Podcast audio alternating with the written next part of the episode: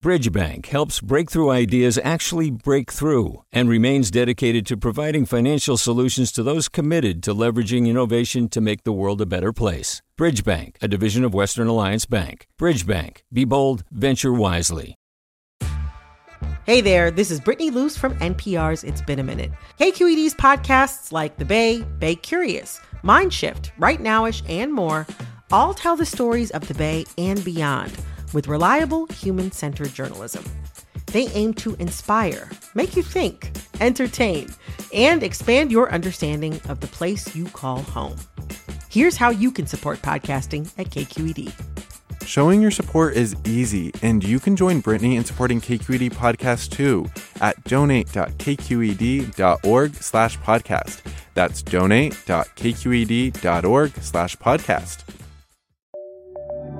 from KQED.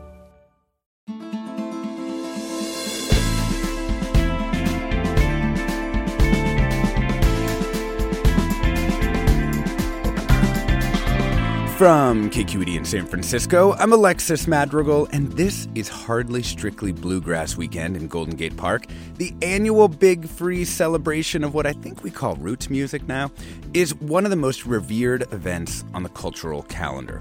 We'll get a preview from Mick Hellman, the founder Warren Hellman's son, and we're also joined by the country music legend Steve Earle, who's carried the torch for a certain kind of outlaw music and left politics for decades now.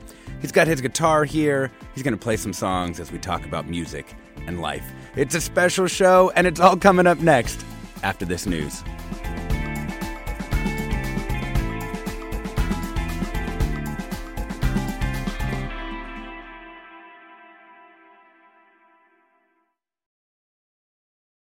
Welcome to Forum. I'm Alexis Madrigal. It's hardly strictly weekend in the city, starting tomorrow, running through Sunday. There's a lineup of performers that are new to the stage, like one of my personal favorites, the Sacred Souls. And there are people who are stalwarts, like Steve Earle, one of the most accomplished singer songwriters of the last half century. He's put out dozens of albums, had many of his songs recorded by legends of country music, and influenced thousands of musicians. Before we bring in the guests, I want to note uh, two quick things. KQED is streaming the banjo stage at Hardly Strictly, where Steve Earle will be performing on Saturday. And also, this show might sound a little bit different. We're in a different studio here at the station, just down the hall from Studio B. And that's because we needed a better spot for some live music from Steve Earle. Um, Steve Earle, singer, songwriter, actor, playwright, radio host, hardcore troubadour. Welcome to the show. It's good to be here. and Mick Hellman is the drummer with the Go to Hell Man band, the Wreckless Strangers, and Marco and the Polos. Uh, Hellman's also the founder and managing partner of HMI Capital, and your father, Warren Hellman, founded the Hardly Strictly Bluegrass Festival. Welcome, Mick. Thank you, Alexis. It's great to be here.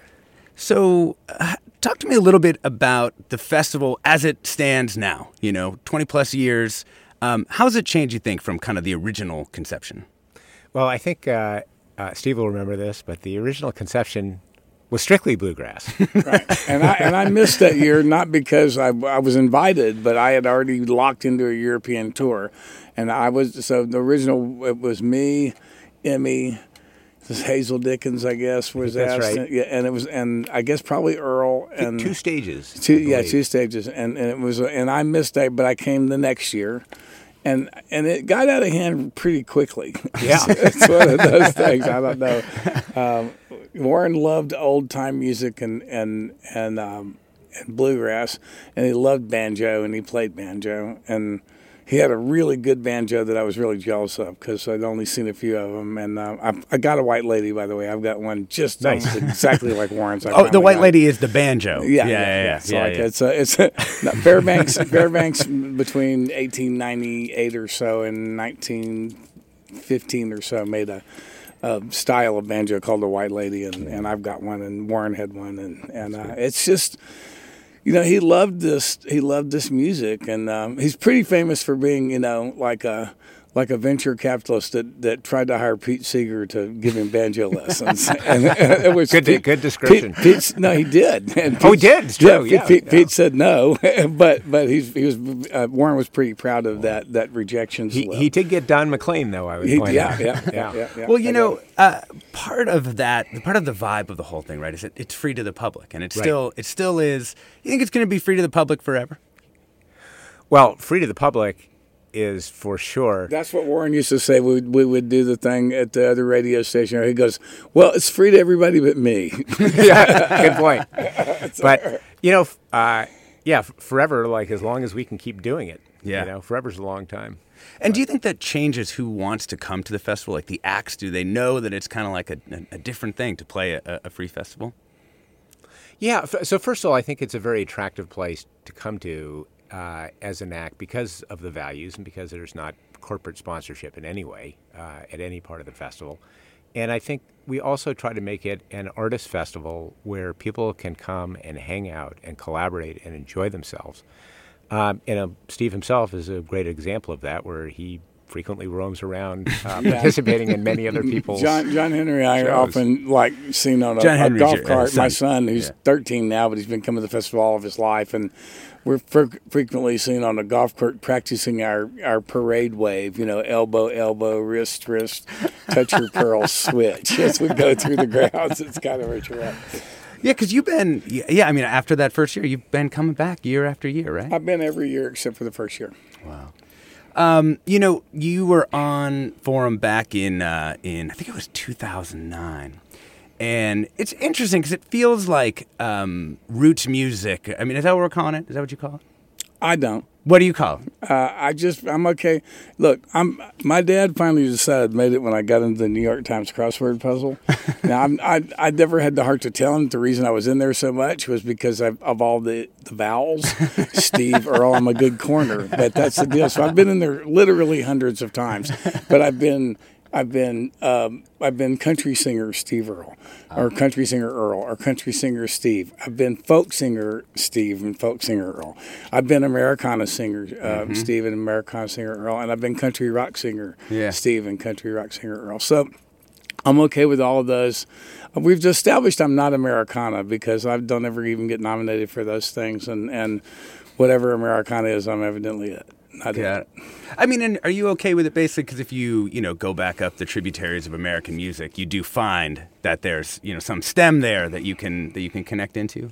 Yeah, I mean, there's not. Um, I, I grew up in Texas, so the country music I grew up with was was that locally was very heavily connected to Western swing and and the blues. Um, and I never, I, I saw the Grand Ole Opry growing up a couple of times because my mother was from Tennessee originally, and um, and we would go there to see her grandmother who raised her. But I didn't get up close to that music from you know east of the Mississippi and those mountains on that end of the country until I moved to Nashville when I was 19, and John Hartford was already there. The other weirdos besides Guy Clark and Townes Van Zandt and the people I was hanging out with from Texas were the long hair bluegrass guys. Newgrass existed by that time.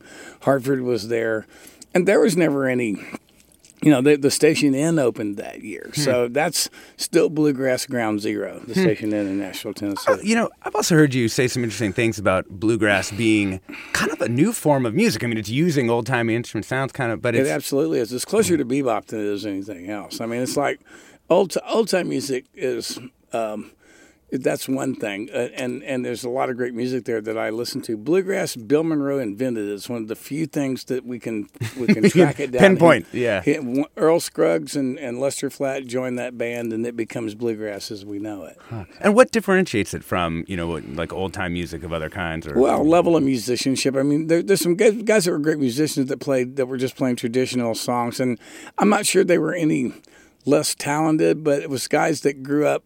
When you get by the time you get to the 40s, the radios happened, and they're being exposed to jazz, and they're being exposed to big band music, and they're at home trying to duplicate that stuff on the mm-hmm. instruments they have, the do-it-yourself instruments, the guitars, banjos, stuff that you could teach yourself to play, and then they're they're trying to do it, you know, like on those instruments. It's it's weird because there's different cultures around that kind of music. The worst insult you can you can give to a musician in New Orleans to a, a jazz musician just to suggest that they're reading that they're playing by ear because they take them they take a lot of pride in musical education and being able to read and that's a tradition there every bit as much as the oral tradition is in, in other kinds of music but it's just that thing that, that happens, and I, I do think there's a direct, you know, parallel between bebop and, and those black musicians and what they arrived at, and, and, and what these guys in Kentucky and Virginia and and and, uh, and mainly it starts with Bill Monroe. Yeah, Mick, let's talk about um, who's new to the lineup this year. Who are the newcomers who people might want to watch out for as they, they get out to the festival? Yeah, um, there's a lot. Uh, so, um, gosh, I don't even know where to start. Sunny War, I think, is with us for the first time. Um, gosh, uh, May, I think we've had before, but um, uh, the Sacred Souls, Yeah, we, have not had. I love before. that. That's, that uh, kind of like soul soul music sound. You know, it's kind of the. Um, I always love the kind of old Chicano dudes who love to roll the roll to that like old soul music. You know, sounds like it's from the 1950s at, at some level, but it also has some like new new elements too. Yeah. Um, gosh, Teskey Brothers, I don't think we've had them before. Um, And then we have a whole new, I don't know if you've heard about the Horseshoe Hill stage, but we have a new stage that is curated by the next generation of Warren's descendants. And uh, in that particular, so it's a whole new stage. Okay. Uh, and it is a mix of music, uh, poetry. There's a thing we've got going on with City Lights there. Uh, it's got a, I guess, what I would call sort of a multi-dimensional act called uh, Raining Chainsaws that involves puppets and a lot of other fairly crazy Hopefully not stuff. actually raining chainsaws. Yeah, sure. You should read the weather report. It could be tell. raining You chainsaws. never can tell. Uh, we would love to get your questions. We're here with uh, Mick Hellman, uh, whose father, of course, founded the Hardly Strictly Bluegrass Festival as a drummer in his own right, and Steve Earle, singer, songwriter, actor, playwright, radio host, actor on The Wire, all kinds of things. Of course, he's going to be appearing as well on the banjo. Uh, stage at Hardly Strictly Bluegrass Festival this weekend. Um, you can give us a call for your questions for, for either of them. Our number is 866 733 6786. That's 866 733 6786. You can email comments, questions to forum at kqed.org or find us on all the social things too. We're KQED Forum. You know, uh, I did the, the politics of bluegrass has always been kind of interesting to me, right? Because you do have some of these real country folks, and you also have, you know, this kind of um, Yeah. Grateful Dead inspired kind of interest in these instruments. And it is all about the Grateful Dead. It's Jerry Garcia was a big bluegrass fan, and he had a great bluegrass band that actually included some of those guys that came from the, the traditional side. And I mean, and it was uh, you know Peter Rowan was in that band. That's my connection to it all. That was where I, I had a band with Peter Rowan in at one point. And I have to bring this up at this point is I'm in town a day early to play a benefit because this all comes back to the Grateful Dead and Wavy Gravy and, and Larry Brilliant and a lot of things that happen in the Bay Area that, that are that I think make the Bay Area special. Tonight at the Herbst Theater, myself, Rickie Lee Jones, John Craigie, and Peter Rowan will be appearing in a guitar pull format beginning at 7.30 it's all of us on stage at the one swapping songs and the money goes to camp winter rainbow which, Oh, are, my which God. are wavy gravy's kids camps which have been doing great work in the bay area for a long time so you're getting into the park for free this weekend come and spend some money before you go out there and then none of us go to hell it's really Yeah, there that's you go right. That's I mean, Camp. Winter, Winter Rainbow is legendary. A bunch of our, our friends, you know, ki- you know, people uh, my age, you know, in their early 40s, late 30s, they went there. Now their kids go there, and it's just Absolutely. it's one of those really just like And I- beautiful. Jordan beautiful Olive and I put these shows together last year, and she's Camp Winter Rainbow. Um, you know, like she was a Camp Winter Rainbow kid, and, and that that grew up and loves it. And her her daughter goes to school there. Oh, the Sour Widows are the very first act up, and it's all Camp Winter Rainbow uh, alumni. So uh, Oh, my God. that'll- Wow. that, that'll be a trip. We started this last year, and uh, it, we're trying to do it every year, and it's a good time to do it the night before bluegrass starts. Yeah. because I'm here, and then we we have some other acts that we can bring in. Rickie Lee Jones is also playing the festival, and she's playing. Peter Rowan's also playing Hardly Strictly Bluegrass, and he's, of course, Pete lives here, but Yeah. but uh, Can't wait to tell my kids after this they have to go to uh, Camp Winter Rainbow. We're talking uh, country and folk music with legend Steve Earle and Mick Hellman. Stay tuned for more right after the break.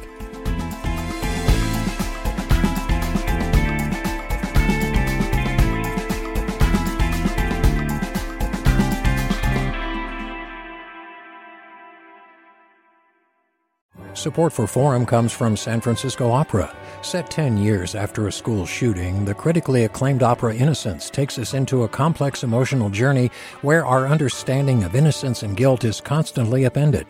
Kaija Saariaho's ethereal score collapses the past into the present as a community of survivors grapple with how to move forward. Don't miss the highly anticipated American premiere of Innocence, June 1st through 21st. Learn more at sfopera.com. We've all got those parts of our house where the internet just won't go. Well, if you had wall to wall Wi Fi from Xfinity, you could worry less about dead spots. Because with wall to wall Wi Fi from Xfinity, you get fast speeds, reliable connection in every room, and power for all of your devices, even when everyone's online. That's wall to wall Wi Fi only with Xfinity. Restrictions apply, not available in all areas, actual speeds vary. Welcome back to Forum. I'm Alexis Madrigal. We're talking country and folk music with drummer Mick Hellman. Hellman's father, Warren Hellman, founded the Hardly Strictly Bluegrass Festival.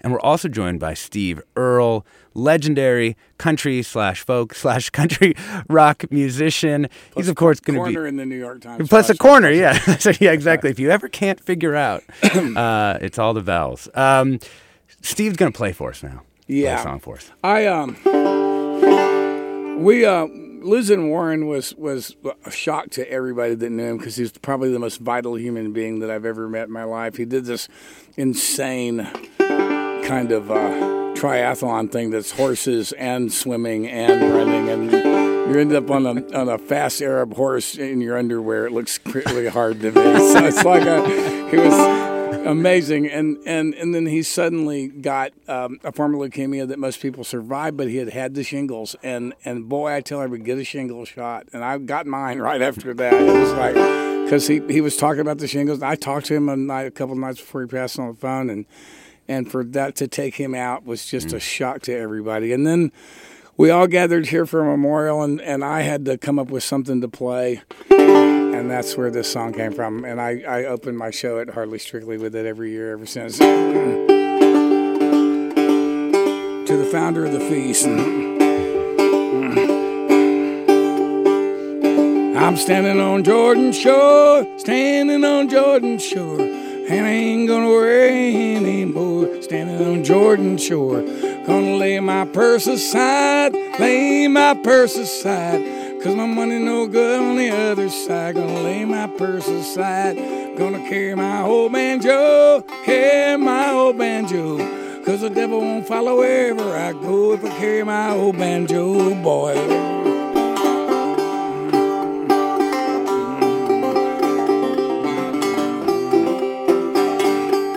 Gonna play that soldier's joy, play that soldier's joy. Flop haired mule and a red haired boy, gonna play that soldier's joy. Gonna play that, yeah, play that shady grove. Play that shady grove. Gonna buy them cabbage down, buy them cabbage down. Stand, stand that sound when I buy them cabbage down, boy.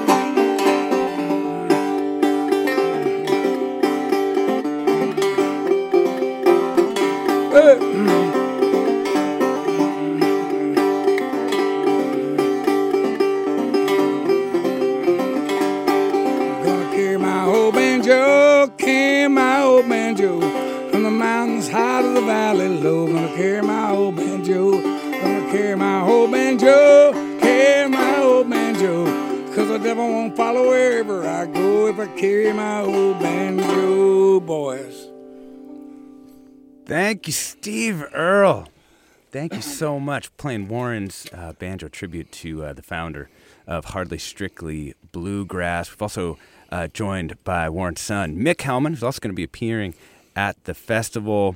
Uh, important, KQD is also going to be playing a live stream from the banjo stage of Hardly Strictly Bluegrass this weekend. It's going to be, you know, Steve, Carrie Rodriguez, Rickie Lee Jones, Rufus Wainwright, Emmylou Harris. You don't want to miss that. And Steve Earle is also going to be in a benefit concert tonight That's 928. That's tonight, 730. Uh, Herbst Theater, that's a benefit for Camp Winter Rainbow, which is a circus and performing arts summer camp in Northern California and a reason why um, a strangely large number of my friends know how to juggle. uh, we'd love your uh, questions. We're going to go to the some comments and uh, calls uh, on the phones. What are your questions for uh, Steve Earle? You can give us a call. The number is 866 733 6786. You can email forum at kqed.org, Twitter, Instagram, all the things. We're KQED Forum. Um, let's bring in uh, caller Gary in San Francisco. Welcome, Gary. Hi. Uh, hey, uh, wow. Um, Steve Earle, it's a real pleasure to talk to you. Thanks for coming back to San Francisco. I'm always here the first weekend in October. well, so as a, as someone with your your uh, background and your story, and also a history, and I and I think a fondness for uh, San Francisco, I wonder if you could just give us your impressions of uh, of, of, of this city in 2023 of uh, of uh, of how you think we're doing. Hmm. Well, I mean, I think for anybody that loves this town, it's hard to watch. Thanks, it's, prob- it's probably even harder if you've been sitting here living through it, you know, because somebody has to stay. And uh, it's always been a city that I saw for between three and five days every year, the first weekend in October. I actually, you know, because of the bluegrass, I don't play hard ticket dates in San Francisco in a lot of years. Like close, I played Petaluma this summer, and that was as close as I've been in a long time. But it's it was pretty shocking. Um, New York, I live in New York City. It's taken a, a pretty big hit too. But see, one thing I figured out about I moved from the village to Battery Park City. And this is just, I'm saying this so you can think about your own community and try to put things in context.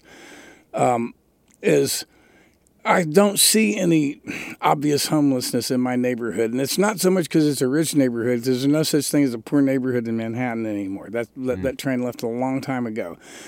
It's because all of the buildings are new buildings with, with garbage chutes that go straight into a dumpster, and there's no garbage on the streets. The one the one neighborhood in New York where there's zero trash on the street is Battery Park City. So homeless people have no forage, and that makes me sad when I say it. But basically, virtually everything in their lives, what they eat and what they wear, comes from stuff that other people throw away, and they have no access to any of that in the neighborhood. I live in New York, so I don't see it anymore mm. since I moved downtown. So here, I think a lot of people own property that it was part-time property. From that was a trend in buying property in the city, and it drove out people that had been able to afford to live here before. That happens everywhere. I think they had so much money that some of them have hung on to that property, even though they're not here and they're not participating in a life here on the streets. And I think mm-hmm. that may be part of it. But it's it looks worse on the surface. I'm not sure that it really is. Mm.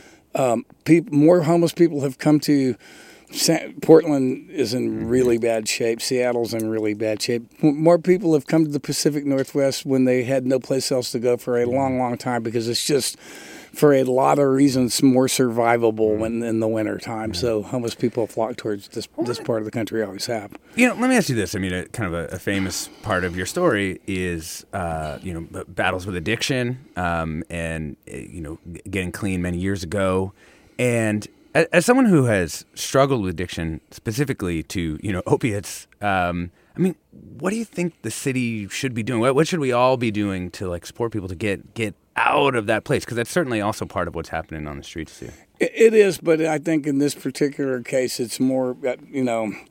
You know that's a cart and horse situation, and and, hmm. and opiates themselves are um, fentanyl in particular. I, I lost my son, you know, um, mm-hmm. who's a regular Hardly Strictly Bluegrass. He kind of grew up there, and uh, my oldest son, and Justin.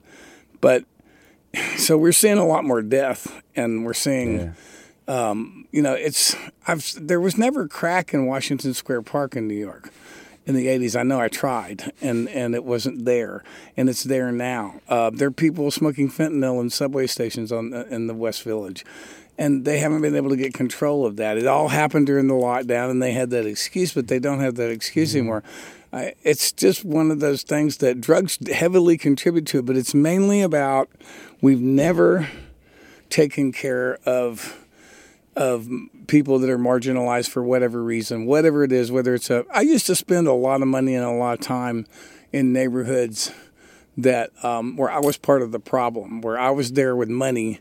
And and I was supporting a drug traffic that kept a lot of people that had no involvement with the drugs whatsoever. They just lived there because that's where they could afford to live, and they were prisoners in their own homes because of the drug traffic that was going on outside their homes. That's the biggest you know, amend that I owe, you know, and then that I, you know, it, I, I, go through that every day, uh, just in trying to stay clean and, and trying to get through my life. But uh, it's it's a big circle. I think um, we saw this worldwide disaster happen. You think it would have brought us together, and in this country, it did not. It mm-hmm. divided us, and um, and I think we're so divided that we we have trouble doing anything, much less responding to a crisis. Yeah, you know, let's talk a little bit about that polarization too. I mean, because you see it kind of in the in the music, right? Too like hardly strictly might be one pole of kind of the the left pole of this kind of uh, you know folk and country music, but there's also like another side of it, right? Like you know.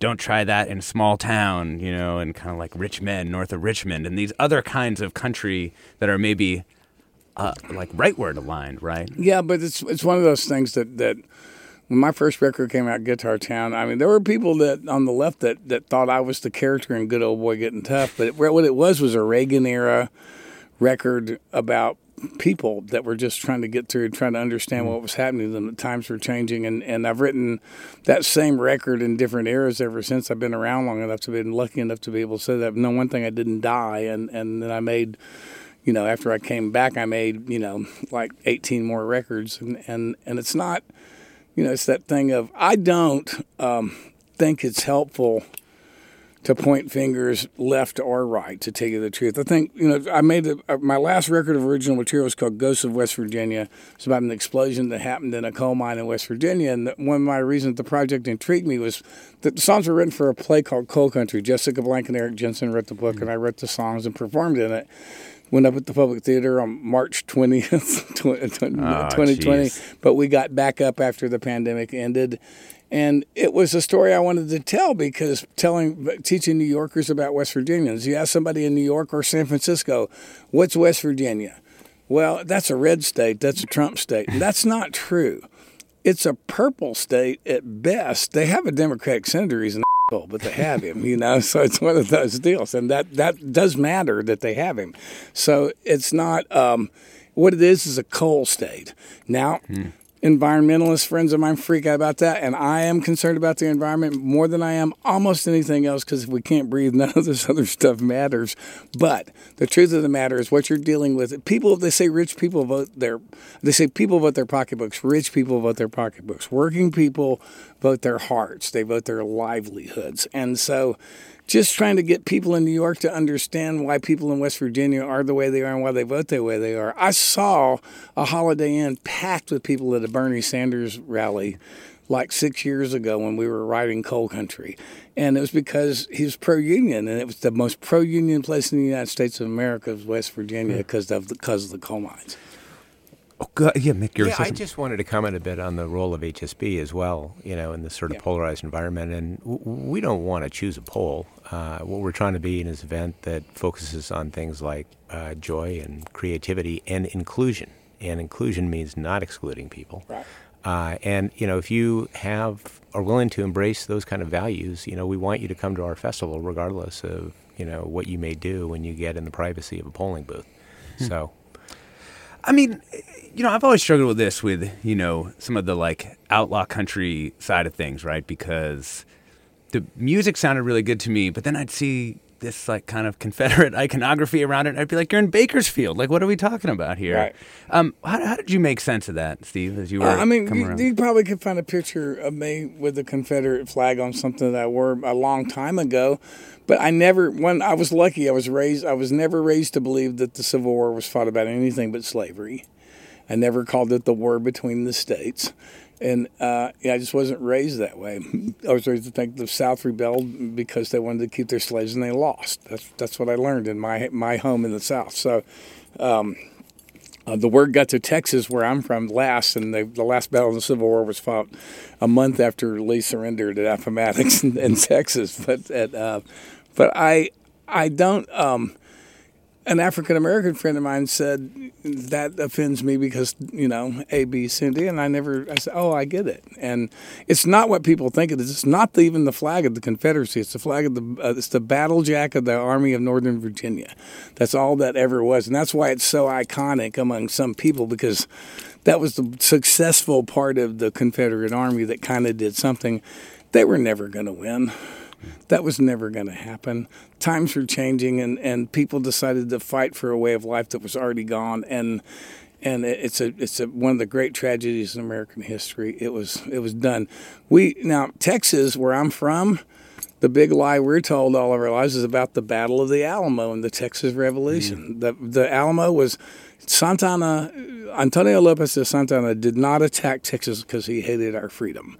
He attacked us because we were holding slaves.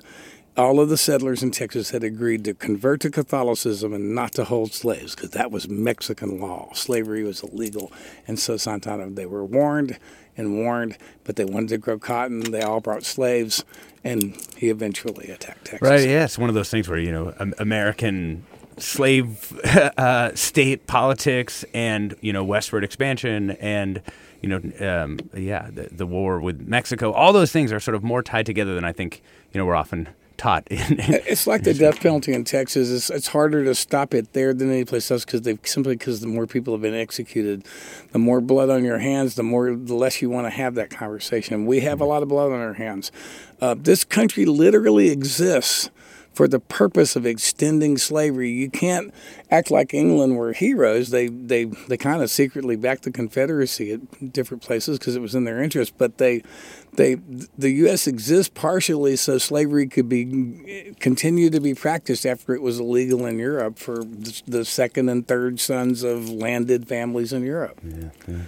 You know, um, I want to go back to the the the unions and the moment that we're in right now, moment of strikes. I mean, it's on you know every every morning, you know, um, and not just you know SAG-AFTRA and the Writers Guild, but you know UAW and um, the strikes that have happened uh, uh, in many different industries. You got a song "Union God and Country" from your you know off off Broadway show Coal Country, and you know that song is it's it. Um, it's about a way of life as much as it is about it union is. organizing. It is. Um, how do you think union organizing looks a little bit different if it's not, you know, just the thing that you grew up with and the thing you knew was, you know, Union God Country? Well, we're going to have to learn every place but West Virginia. Um, it, the Union died out in eastern Kentucky in the 70s, and then West Virginia held up through the 90s. And it's for one reason the coal in West Virginia is steel making coal. It's high quality coal that burns hot enough to actually make steel. Now, what does that mean? It means it's going someplace else in the world because we don't make steel in this country. So it's not the coal that's messing up our air. That's that's a that's a myth that people tell. There's propaganda on both sides. You know, I think that most places in the country we bought the idea that unions are bad, that they're corrupt, that they cost us money, they cost us jobs, and it's a you know I grew up being told to uh, to, to replace the idea right to right to work with right to starve. You know, it's one of those things. I grew up in a right to work state, as they call it, but but that's that's a lie. It's not about a right to work. It's about a right to organize or not. And we're we're getting ready, and it could be just the medicine that we need because we're gonna learn about trade unionism, in my opinion from all the immigrants that we're talking about because they come from places where there were trade unions that were viable more recently and they are the only they're the blue collar workforce in our country now. They're the people that kind of have us over a barrel. We don't want to mow our own lawns. We don't want to make our own beds. We don't want to do that stuff. So they at this moment have that power that that steel workers and construction workers and other the traditional union workers had yeah. so maybe we'll learn how to have that look. To, to me, it's really simple. Every place else in the world but here, a trade union and the existence of trade union is a fundamental component of democracy. It's the only thing that evens the playing field between the haves and the have-nots the existence of a trade union and collective bargaining. We're talking country and folk music and a lot more with uh, Steve Earle, singer-songwriter, uh, you know, three Grammy Awards for folk albums. Appearing, of course, at Hardly Strictly Bluegrass in San Francisco this weekend. We're also joined by Mick Hellman, drummer in several bands, who's also going to be appearing at Hardly Strictly this weekend. Wanted to shout out that KQED is going to be streaming the banjo stage uh, live from uh, KQED. And I also wanted to, uh, you know, just if you've got questions for Steve Earle, give us a call 866 733 6786. That's 866 733 6786. Or try the email forum at kqed.org. Stay tuned.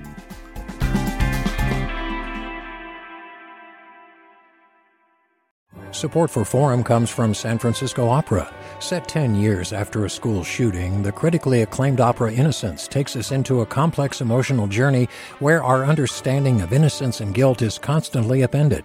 Kaija Saariaho's ethereal score collapses the past into the present as a community of survivors grapple with how to move forward.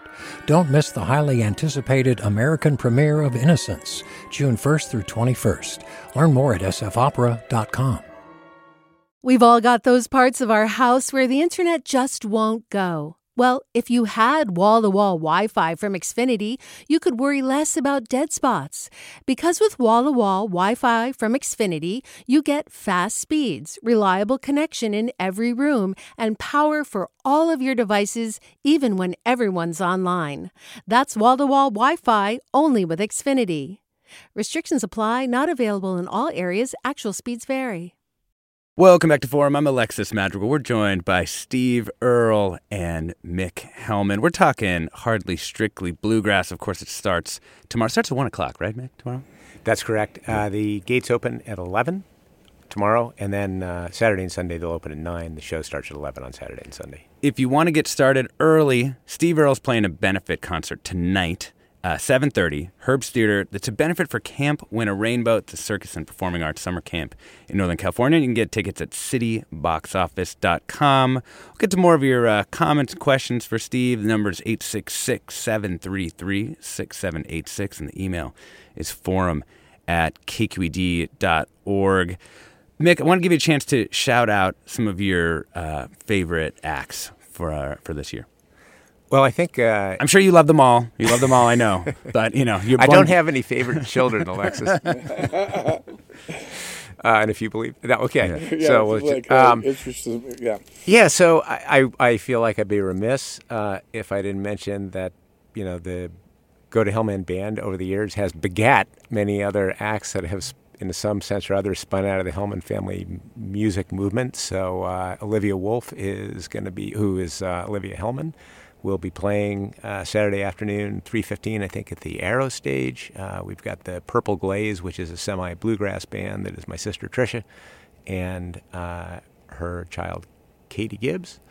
Um, Taylor McCall, who's a uh, young uh, blues guitarist uh, out of I want to say North Carolina, I think, and is living now in Nashville. Um, actually, he's going to be touring in November with Robert Plant.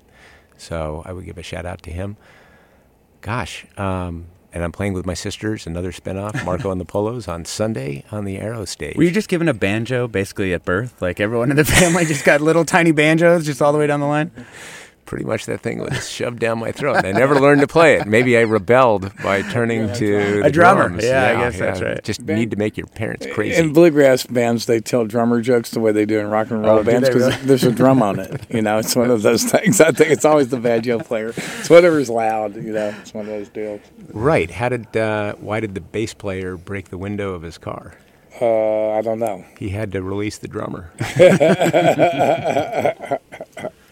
yeah, there's there's tons of them. I I, I don't know. I think uh, we have to mention Buddy Miller, who suits up and shows up every year. And Buddy Miller's Cavalcade of Stars. He's got a lot of people. There's a Guy Clark tribute on that stage. I guess he's at Rooster, right?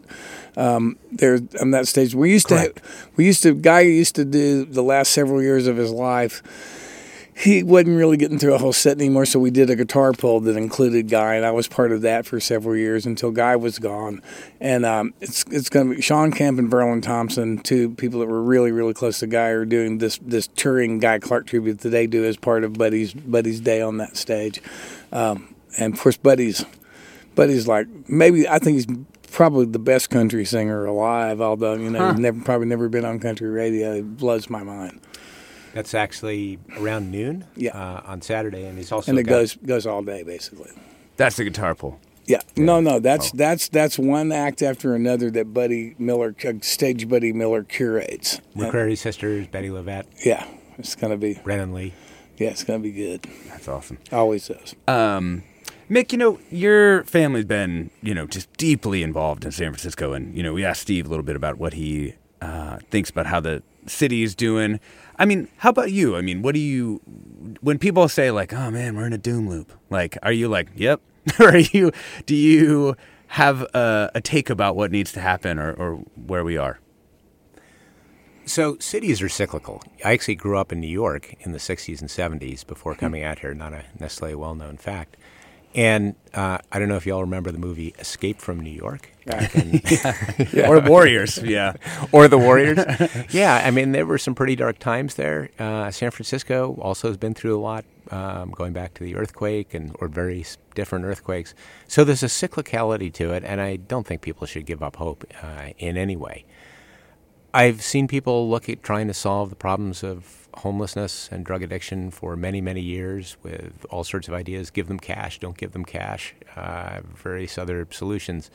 And I have nothing to add to that, to be honest. I think that, um, you know, our family tries to do a lot in terms of engagement with the community to deal with the problems as they arise uh, and try to work through and get to some solutions.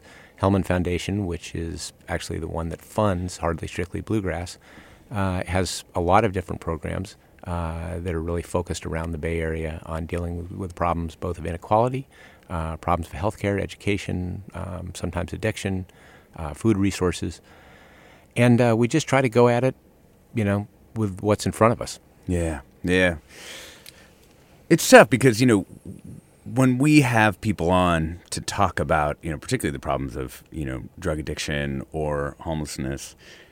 It doesn't seem like anyone has a is offering a solution that's kind of at the scale of the problem, right? No one is sort of like, what we're going to do is we're going to stop all the meth because meth is also a huge, huge problem in the streets, and we're going to stop all the fentanyl. Instead, we hear the price of meth. You know, we had a guy named Sam Quinones on who's focused a lot on you know cartel reporting. It's like the the price of meth has fallen like 10x over the last 10 years, and so Yeah. now it's just everywhere. Well, it's that's happened. That's the there- there's a market in drugs like there is in everything else. Um, the the the deal with fentanyl that made it different.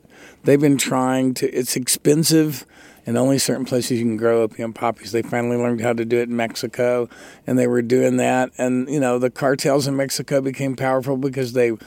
C- Colombian cartels had been bringing cocaine through the country for a long time, and they took over that trade. They had the overland routes because it was pretty easy to stop it. Believe it or not, it seems like an ocean would be hard to police, but easier to police the Caribbean, evidently, than it was Mexico because you could buy off all the people that you needed to buy off in mm-hmm. Mexico to make it happen. And and so this flow of drugs that nobody was prepared for started. But I do think the problem comes before the drugs. I think hmm.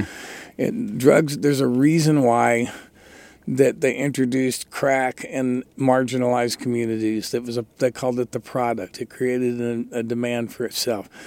People that, that don't have any hope are going to mm-hmm. turn towards something to make them feel better. That's where the market is, and it bleeds into the greater society. And that's the first time we get concerned about it. During the Vietnam War, there was like no heroin was something people didn't talk about until all of a sudden a few guys came back from Vietnam addicted to heroin and then and then because of an open drug culture kids that were normally you didn't associate with that in other words and I'm going to say it white middle class and upper middle class kids started to get addicted to heroin then we have a heroin problem it wasn't a problem when it was people of color and people that we didn't see and people that didn't matter so you can solve it. It's real easy. It's it's like pay taxes. It's like pay taxes, take care of people. You know, if everybody has health care, everybody has a roof over their head. A lot of these problems will go away, and I don't think you end up with what you see here. But it just comes down to, you know, there's when you have a, an economy that's based on real estate for one thing there's only so much land so that means there's only so much wealth and, and that marginalized people people become there becomes more and more rich people in it's not even insidious. It's it's it's a natural the, capitalism is not it's a force of nature. It's not really a belief system. It happens and it's there's no reason to you can't wipe out capitalism. There'll always be a market in there but you can regulate it, and we have regulated in the past when we had to when it got out of control. Well, and, you've been and calling just, yourself a socialist for a I, really was, I am a Yeah, yeah, socialist, yeah. but I also realize I live in a country with absolutely no no socialist history besides the New Deal. And um, and by the way, I, I, one of the Republican candidates. Um, like said that uh, was Pence said that he was ready to think that we need to repeal the New Deal. I think he thought it was a law, but it's one of the, it's one of those things. He actually did say that the other night, so that's a little scary. But you know, never forget that. Well, NPR was was when you know the the public broadcast system in general was created by Lyndon Johnson. It was like like a basically a you know, uh, Bill Moyers was there, and who his, press sec- secretary had a lot to do with it. But Johnson was a New Deal Democrat. He brought electricity to the hill country and country. He mm-hmm. gets this. He'll be remembered for escalating the Vietnam War. The Civil Rights Act. That was Johnson, not Kennedy. JFK did not have the chops to get that bill through, and it was, it was Little Lyndon Texas Johnson pride bleeding So- through. Little Texas with- pride. well, for, for, for, no, without a doubt. And and I when I when I tell people when they land in Austin, I left Texas in 1974. When I when you land in Austin, you walk past that statue of Barbara Jordan. That's the Texas that I left, and I thought it was becoming Southern California when I left, and I don't know what happened. Let's uh, let's bring in another call. Let's bring in uh, Ricardo in Fremont. Welcome. Hi. Uh, yeah, I'd just like to say I'm looking forward to seeing the show this weekend. I've been listening to the Steve Earles music since the 80s. We were working in construction. I've been doing drywall for 40 years. And uh, the, his songs were like an anthem on the job sites when we had boom boxes going. And it was a great mix of, you know, I'm a Mexican of descent, but there was a lot of Okie friends of mine. We used to work together and we'd listen to each other's music. And his uh, songs were really, really, uh, I remember them fondly. And that's all I'd like to say. And uh, You just one other you thing just is, made my uh, whole day, my whole weekend. Thanks, man. Ricardo, thank you so much, man. Appreciate it. Hope you're able to get out to the get out to the show. Um, why don't you you want to talk to us a little bit about uh, the next song um, that you're going to play us at the uh, end of the hour here? Yeah, oh, Copperhead Road. Copperhead Road is a new Tennessee state song officially. I I there was a ceremony and everything. I heard. Yeah, oh, I went. Somebody asked me what. You know, this was right when they had just kicked two members out. Of course, they were already back on the floor, and they'll be reelected. Um, but somebody said, "Are you going to go accept it from those people?" I said, "Yeah, I'm going to go accept it," and and I accepted it. I thanked everybody that voted for it, which was which was unanimous in the Senate and only four dissenting votes on the uh, in the House. Now, and, I, I congratulated the Speaker of the House, who's notoriously right wing and Trumpish, because we all had our pictures taken together at the end. Only I said, I said, you're a brave man. I once witnessed Al and Tipper Gore levitating, trying to avoid taking their picture with me at one point. You know, so it was. Uh, it was a big. Um, now, when they read the lyrics, when they, they put the lyrics up on the website, Yeah, what's the song about for people who when, don't know, When they know? read the lyrics, they're probably going to take it back down again. They- I expect another piece of legislation, but but it did get through. Everybody that's in that body now grew up with Copperhead Road. Uh, record came out in 1988. It's kind of my version of Thunder Road. You know, it's basically it's it's based on that and a lot of other stuff that I grew up with. But it's also my that that album is my post Vietnam record. It's my third album.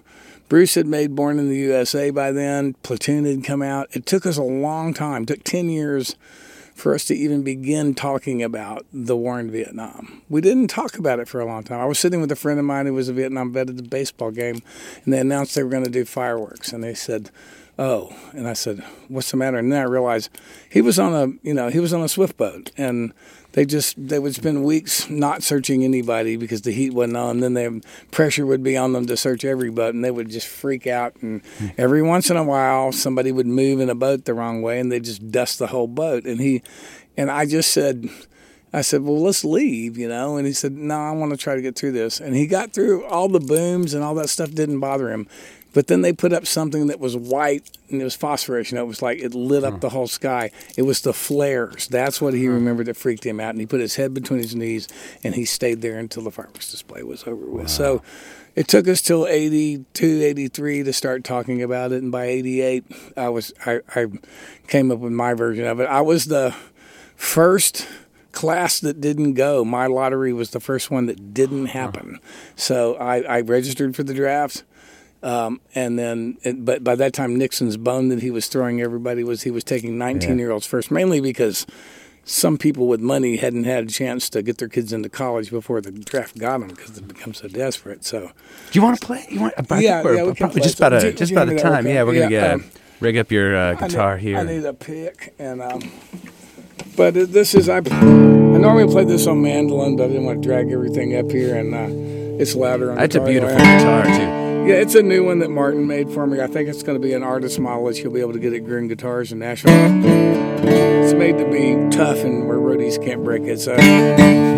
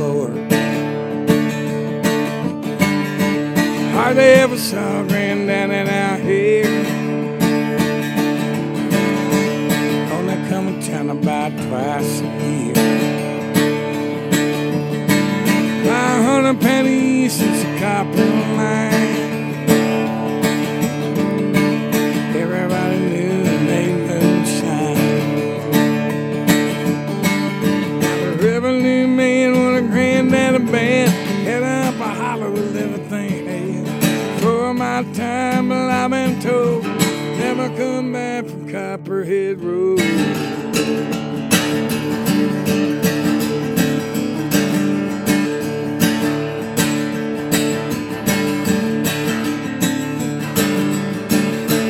Batter on the whiskey, bit like that.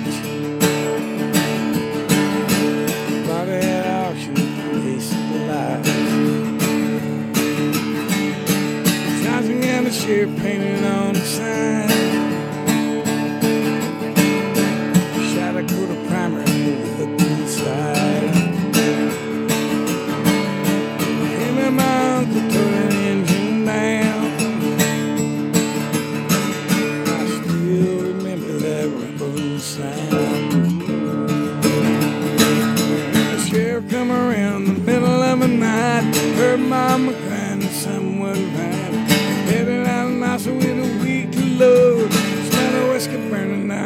down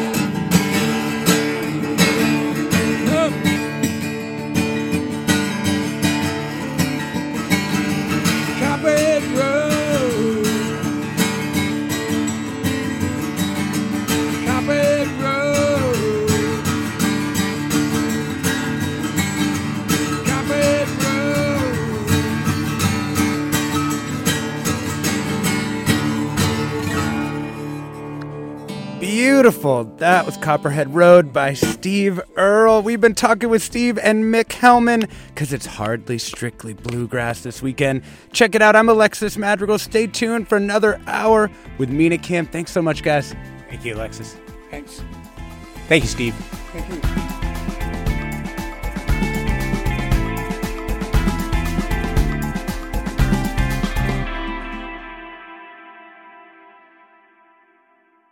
Funds for the production of KQED's forum are provided by the John S. and James L. Knight Foundation, the Generosity Foundation, the Germanacos Foundation, the Heising Simons Foundation, and the Bernard Osher Foundation, supporting higher education and the arts. Support for Forum comes from San Francisco Opera. Set 10 years after a school shooting, the critically acclaimed opera Innocence takes us into a complex emotional journey where our understanding of innocence and guilt is constantly upended. Kaija Saariaho's ethereal score collapses the past into the present as a community of survivors grapple with how to move forward. Don't miss the highly anticipated American premiere of Innocence, June 1st through 21st. Learn more at sfopera.com. We've all got those parts of our house where the internet just won't go. Well, if you had wall to wall Wi Fi from Xfinity, you could worry less about dead spots. Because with wall to wall Wi Fi from Xfinity, you get fast speeds, reliable connection in every room, and power for all of your devices, even when everyone's online. That's wall to wall Wi Fi only with Xfinity. Restrictions apply, not available in all areas, actual speeds vary all over the country. We need to improve reading in Wisconsin. Schools are changing the way they teach reading. I'm calling for a renewed focus on literacy. We have gotten this wrong in New York and all across the nation. And it's happening because of a podcast. I think your podcast has changed my life. And I'm going to share this podcast with everyone I meet. Sold a Story investigates how teaching kids to read went wrong. New episodes of Sold a Story are available now.